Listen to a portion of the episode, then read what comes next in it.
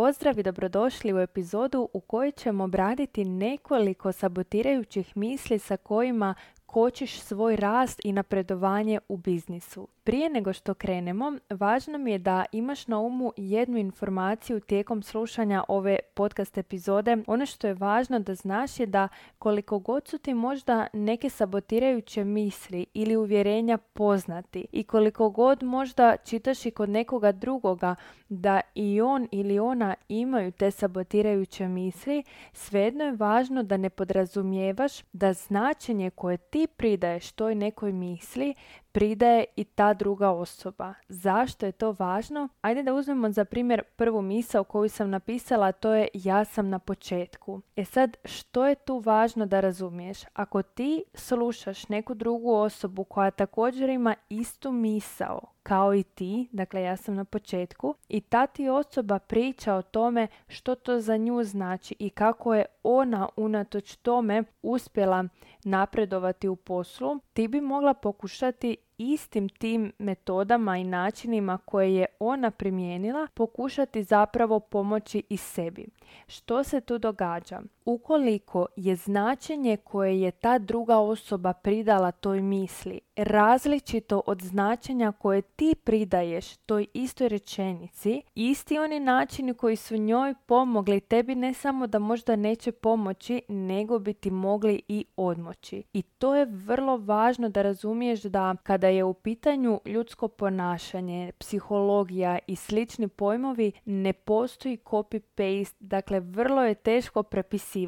I tu bih ti podijelila s tobom jednu anegdotu koju sam se nedavno sjetila prilikom Zoom poziva na mom mentorskom programu Poduzetnja, kada je jedna klijentica pokušala zapravo prepisati savjet koji sam dala drugoj klijentici jer se prepoznala u toj situaciji i učinilo joj se da je vrlo slična, odnosno identična. I onda sam im ispričala jednu situaciju iz 5. razreda osnovne škole kada je sa mnom u školskoj klupi sjedio dečko koji nikako nije volio učiti matematiku i prilikom jednog pisanja testa dogodilo se to da on nije provjerio jesmo li nas dvoje ista grupa i tako je apsolutno sve zadatke i sva rješenja prepisao od mene i toliko je bio u žaru tog prepisivanja da je prepisao i ime i prezime. Tako da je to na kraju ispalo jako smiješno u razredu i tome smo se svi smijali, ali zapravo je ostala jedna jako važna lekcija iz cijele te humoristične situacije, a to je da prije nego što prepisujemo od nekoga bilo koju akciju, bilo koje ponašanje, bilo koje rješenje, prvo moramo provjeriti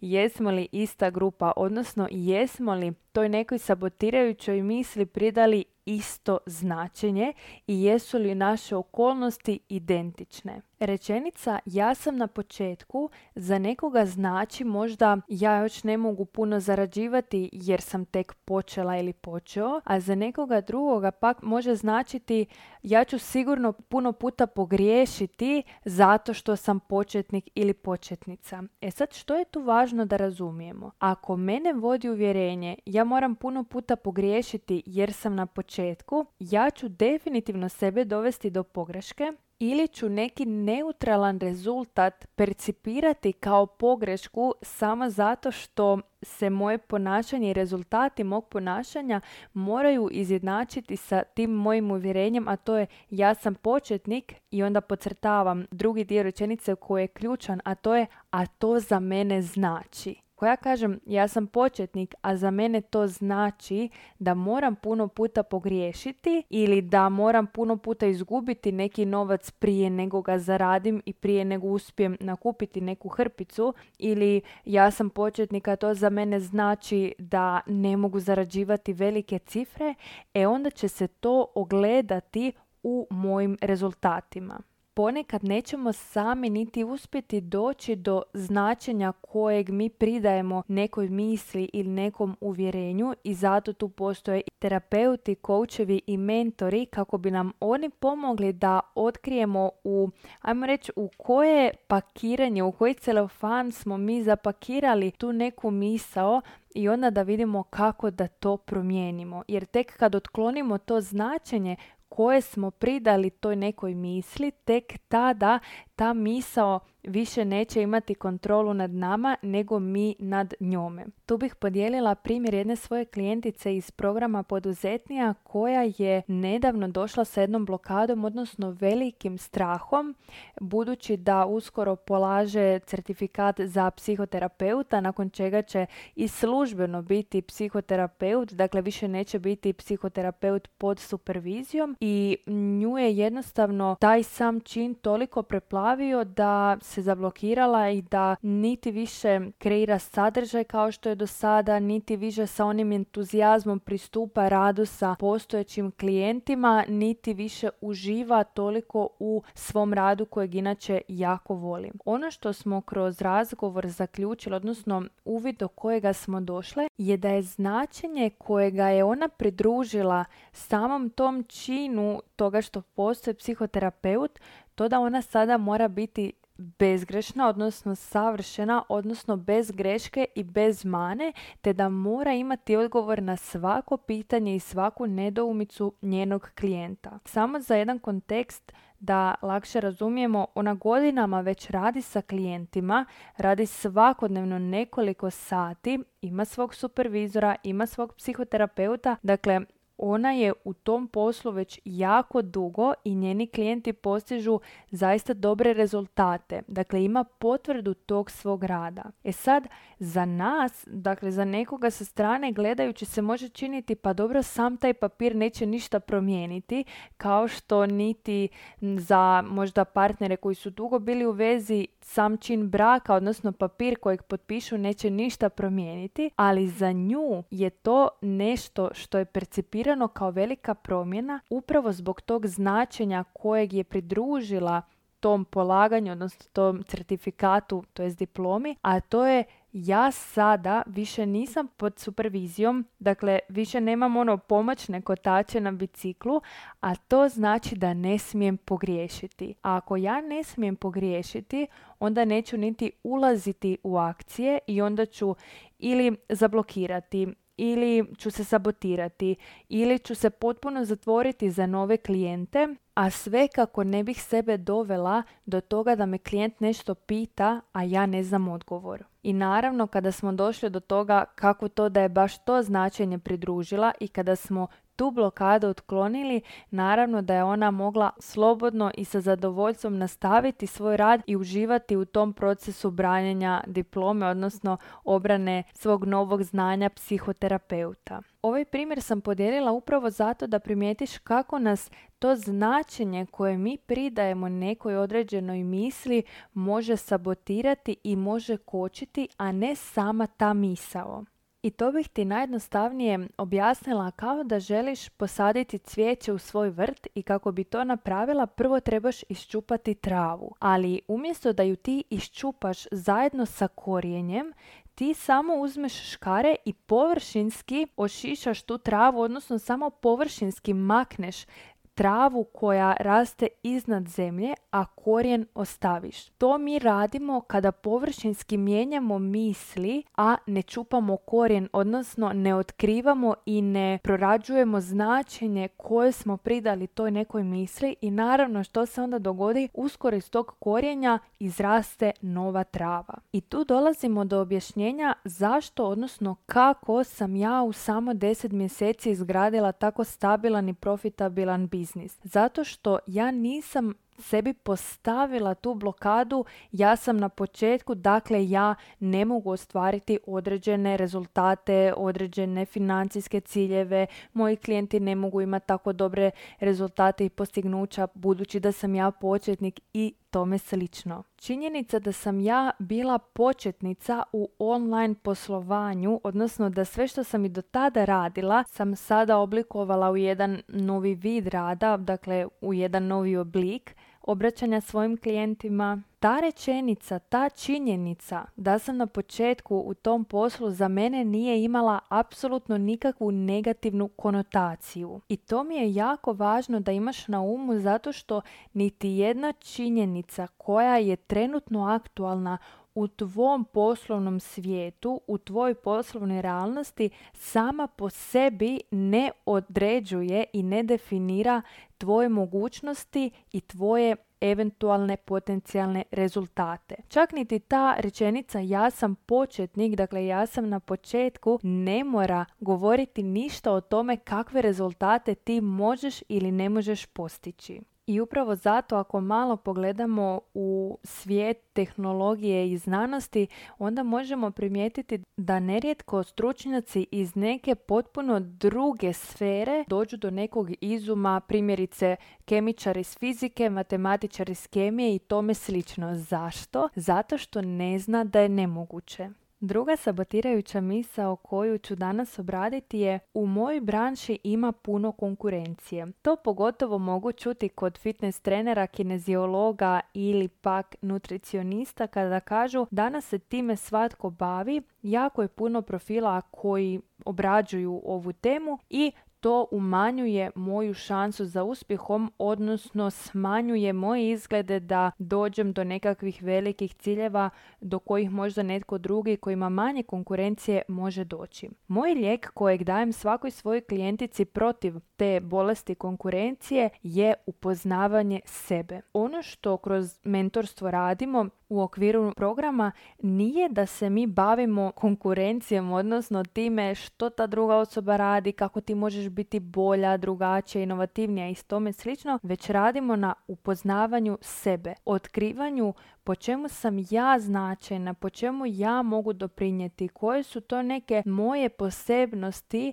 koje me izdvajaju iz mase. Kada pričamo o ovome, onda ulazimo u sferu dubljeg rada na sebi, jer da bismo otkrili i upoznali sebe i odgovorili na to pitanje tko sam ja, mi prvo moramo otkloniti jako veliki broj slojeva i društvenih očekivanja i vlastitih obrana i možda nekakvih traumatskih odgovora i pokušaja da se nekome dodvorimo, svidimo, da people pleasamo i odgojnih metoda i različitih iskustava koja su nas učinila da mi vjerujemo da smo nešto, dok zapravo je naša bit nešto sasvim drugo. Dok ovo pričam, prisjećam se jednog testa osobnosti kojeg sam ispunjavala prije jako puno godina kada sam bila uvjerena da će mi prva, odnosno najznačajnija osobna karakteristika biti odgovornost. I kada sam dobila rezultate i vidjela da je odgovornost sasvim negdje niže, dakle da uopće nije u prve 3 ili prvih 5 komponenti koje negdje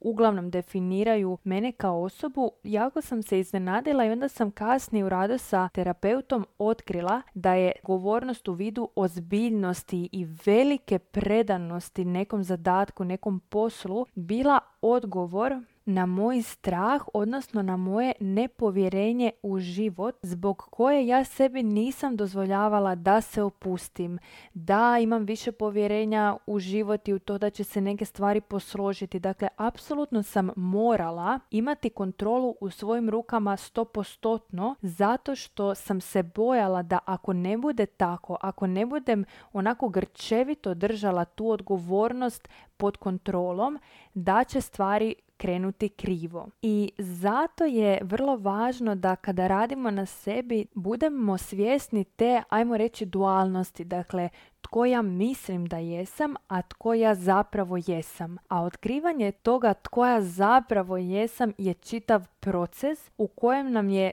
uglavnom potrebna stručna podrška gdje će nam zapravo terapeut ili mentor pomoći da nam posluži kao ogledalo za ono što mi govorimo, što mi osjećamo, što mi pokazujemo. I tu se negdje razlikuju stručnjak od laika, jer svatko može tebi postaviti pitanje: dobro, reci mi tko si ti, po čemu si drugačija, po čemu si posebna, koji su dijelovi tvoje priče koje te ističu od drugih, koje te izdvaju iz konkurencije, ali stručnjak je ona osoba koja ima prvenstveno jednu širinu znanja, a onda i različite alate i metode rada kojima će ti pomoći da, ajmo reći, nekakvim sporednim ulicama dođeš do tih odgovora, jer onom nekom glavnom ulicom kojom ideš ne nalaziš odgovore. E sad čisto kratka digresija da ti objasnim ovo što sam upravo rekla. Primjerice, ljudi nekad misle da mogu varati na različitim psihološkim testovima, testovima osobnosti, ličnosti i tome slično, ali ono što je tu važno da znamo je da su psiholozi toga itekako svjesni i da zato kada primjerice grade te skale, onda postoji i takozvana skala laži koja upravo govori o tome je li netko iskreno ispunjavao test ili ne, jer svatko može dati socijalno poželjne odgovore, odnosno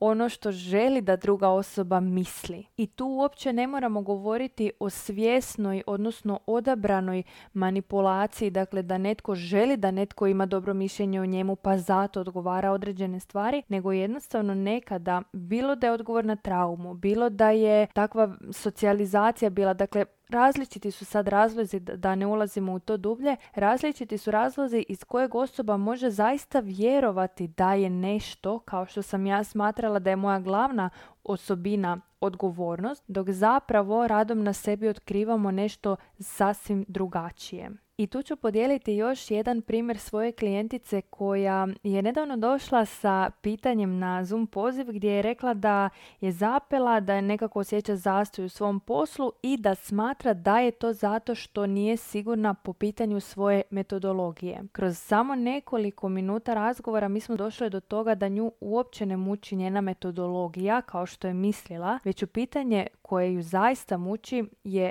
tko si ti? Odnosno, tko ti želiš biti sada kada znaš da ne moraš biti ono što su ti drugi govorili da jesi ili da moraš biti, već tko ti danas kada si odrasla osoba sa svim svojim potencijalima i kapacitetima, tko ti želiš biti. I njoj je zapravo ovaj rad pomogao da dozvoli sebi redefinirati sebe. A pitanje metodologije je bio samo jedan, ajmo reći, putokaz koji nas je doveo do te važne dublje teme od same metodologije. I tu dolazimo do još jedne jako važne lekcije, a to je da je nemoguće skrivati se i biti viđena istovremeno. A što to znači? To znači da, nažalost, velik broj ljudi, pogotovo žena u našem društvu, a onda i u poduzetništvu, ima izrazito negativnu sliku o sebi i ima to uvjerenje ja nisam dovoljno dobar ili dobra,